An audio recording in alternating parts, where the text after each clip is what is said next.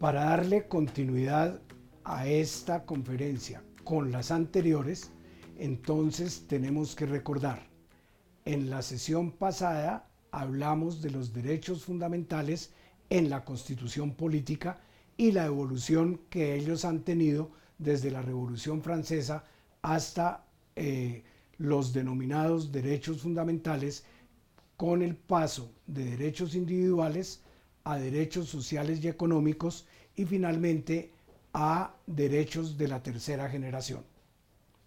Corresponde entonces, para darle continuidad, hablar hoy de los derechos humanos y del derecho internacional humanitario, según lo habíamos anunciado en la parte final de la charla antecedente. Con respecto a los derechos humanos, necesitamos recordar cómo inicialmente cuando se proclamó la Declaración de los Derechos del Hombre y del Ciudadano, esa declaración tuvo pretensión de alcance universal. Sin embargo, poco a poco se fue incorporando como tal a cada una de las constituciones que tuvieron como modelo el modelo francés de 1791. Observemos cómo los derechos individuales tuvieron que pasar por su desconocimiento, por el pisoteo de los mismos para inmensas cantidades de personas en el mundo, especialmente por la existencia de gobiernos tiránicos, de gobiernos absolutistas primero y luego, cuando acaecieron en la historia de la humanidad las dos grandes guerras del siglo XX, la llamada Gran Guerra o Primera Guerra Mundial y la Guerra Mundial Segunda de 1939 a 1945. Veníamos del siglo XIX con un criterio general, el de la soberanía de cada Estado, y en virtud de la soberanía nacional así entendida, cada Estado definía en sus propias fronteras cuáles derechos reconoce al individuo. Y además, en caso de que esos derechos fueran violados, quedaba dentro de la esfera de la competencia de cada Estado, es decir, dentro del límite estrecho de sus propias fronteras, sancionar o no sancionar la violación de esos derechos. Con ese criterio, entonces cuando asciende Hitler luego de 1933 al poder y cuando desarrolla en su primera fase lo que pensaba que sería un nuevo imperio milenario y que apenas duró escasamente 12 años, cuando eso ocurre empiezan a violarse los derechos más elementales, como por ejemplo, en virtud de la raza aria, que es la única pura, según la concepción que se expresa en mi lucha y en la doctrina del nacionalsocialismo alemán, se opta por prohibir el matrimonio de una persona de esa raza con miembros de otra raza cualquiera que es impura. De manera que, especialmente a las mujeres, se les hizo víctima de una prohibición de contraer matrimonio con hombres no arios. Logró Hitler que el Bundestag le aprobara eso como ley. Y entonces vino una sofisma de distracción. Esa decisión es legal. Y efectivamente era, era una decisión adoptada por ley. Pero la pregunta es, ¿esa ley viola los derechos humanos o no los viola?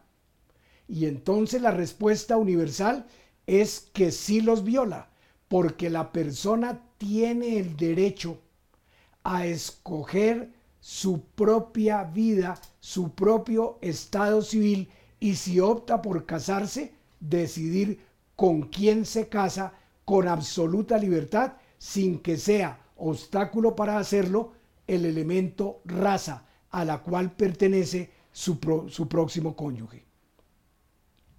De manera que aquí quedaba conculcada una libertad individual. Pero igualmente se opta por dirigir la formación intelectual de las personas, por prohibir las lecturas de algunos textos que se consideran nocivos para la estabilidad del régimen o para los propósitos políticos del rey. La pregunta es, si eso se adopta por decreto o se adopta por ley, ¿está, ¿hay una norma jurídica que permitió esa censura? Tendríamos que responder que en principio sí. Pero resulta que esa norma es violatoria del derecho a la libertad de información, del derecho a la libertad de conciencia, del derecho a la libertad de expresión, del derecho a la libertad de expresión oral, escrita o en el arte. Violaría entonces un derecho fundamental. Cuando se dijo en épocas de las monarquías absolutas que la religión del monarca debe ser la religión de los súbditos, esa era una disposición conforme a la ley vigente en esa época, donde el monarca era además el supremo legislador. La pregunta, ¿esa norma no violaría la libertad de conciencia del individuo? ¿La libertad de creer o no creer y de tener o no tener una religión determinada? ¿Y no violaría también la libertad de culto? Cuando el monarca o el Estado decide restringir la libertad de circulación y lo adopta mediante una norma de cualquier rango, podríamos decir que tiene el ordenamiento jurídico como soporte, pero estaría violando la libertad de locomoción de las personas. Cuando se opta por capturar o por impartir órdenes de capturar a alguien sin motivo determinado en la ley, pero con apoyo en una norma legal o en el poder mismo del Estado, se podría decir que tiene en principio esa fuente de legitimación jurídica. Sin embargo, a nadie se le ocurriría considerar que eso no viola la libertad de la persona. Por esta razón, entonces, cuando el Estado establece los derechos, el Estado califica si hay violación o no los derechos y el Estado tiene la posibilidad de restringirlos o de suprimirlos, fue necesario, tras la Segunda Guerra Mundial, cuando se le quitó la vida a multitud de personas por razón de la raza a la que pertenecían, cuando se persiguió a los judíos, cuando se persiguió a los gitanos, cuando se persiguió a los hombres de la raza negra, cuando se repudió el mestizaje entre las razas. Esos derechos humanos quedaron seriamente violentados. Por esta razón, cuando se crea la ONU después de la Segunda Guerra Mundial, en sustitución de la fracasada Liga de las Naciones, que había mostrado su inutilidad para evitar las guerras, entonces viene la adopción el 10 de diciembre de 1948 de la Carta Universal de los Derechos Humanos, que suscriben inicialmente los 45 países signatarios del acta fundacional de la ONU, pero que adoptan luego una decisión. Si los demás estados solicitan su ingreso a la ONU, tienen que también suscribir la Carta Universal de los Derechos Humanos. Y así se logra que hoy todos los estados que forman parte de ese conglomerado universal son al mismo tiempo comprometidos en la defensa de los derechos humanos. Es una carta breve de apenas 30 artículos pero de apenas 30 artículos en los cuales se recogen los derechos de la Declaración Francesa, derechos individuales y además los derechos de segunda generación y derechos de la tercera generación inclusive. Así aparecen, por ejemplo, allí el derecho a la vida, el derecho a la integridad personal, el respeto a la propia dignidad de las personas, son derechos humanos. El derecho a la integridad personal, el derecho a no ser torturado, a no ser desplazado, a no ser víctima de desaparición forzosa, son todos derechos para el individuo en los cuales están comprometidos todos los estados.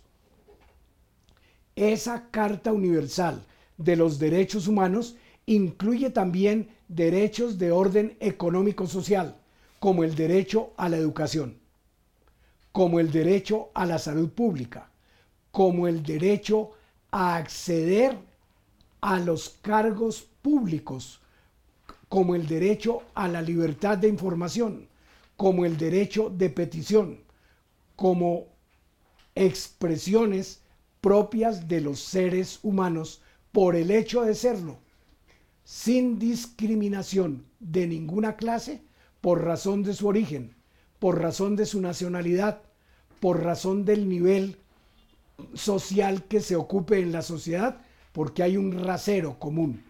Todos son personas que forman parte de la humanidad, son individuos de la especie humana y por esa razón tienen ese cúmulo de derechos que ahora todos los estados se obligan a respetar.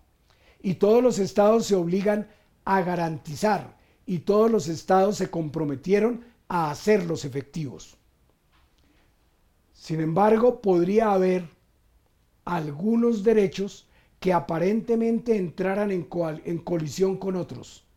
Por esa razón, el artículo 30 de la Declaración de los Derechos Humanos Universal dice que nada en esa declaración puede ser interpretado en desmedro de otros derechos consagrados en la misma declaración. ¿Qué es lo que eso significa?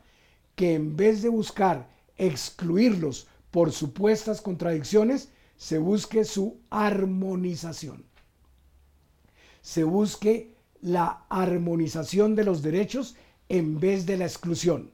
Que no se vaya, por ejemplo, a argumentar que el derecho que se encuentra en artículo posterior ha de aplicarse y desconocer el que se encuentre consagrado en un artículo anterior en la numeración, sino que se busque la armonización de los mismos para que haya la realización de un principio universal del derecho que es la plenitud armónica de los derechos de la persona. A eso se comprometieron todos los estados.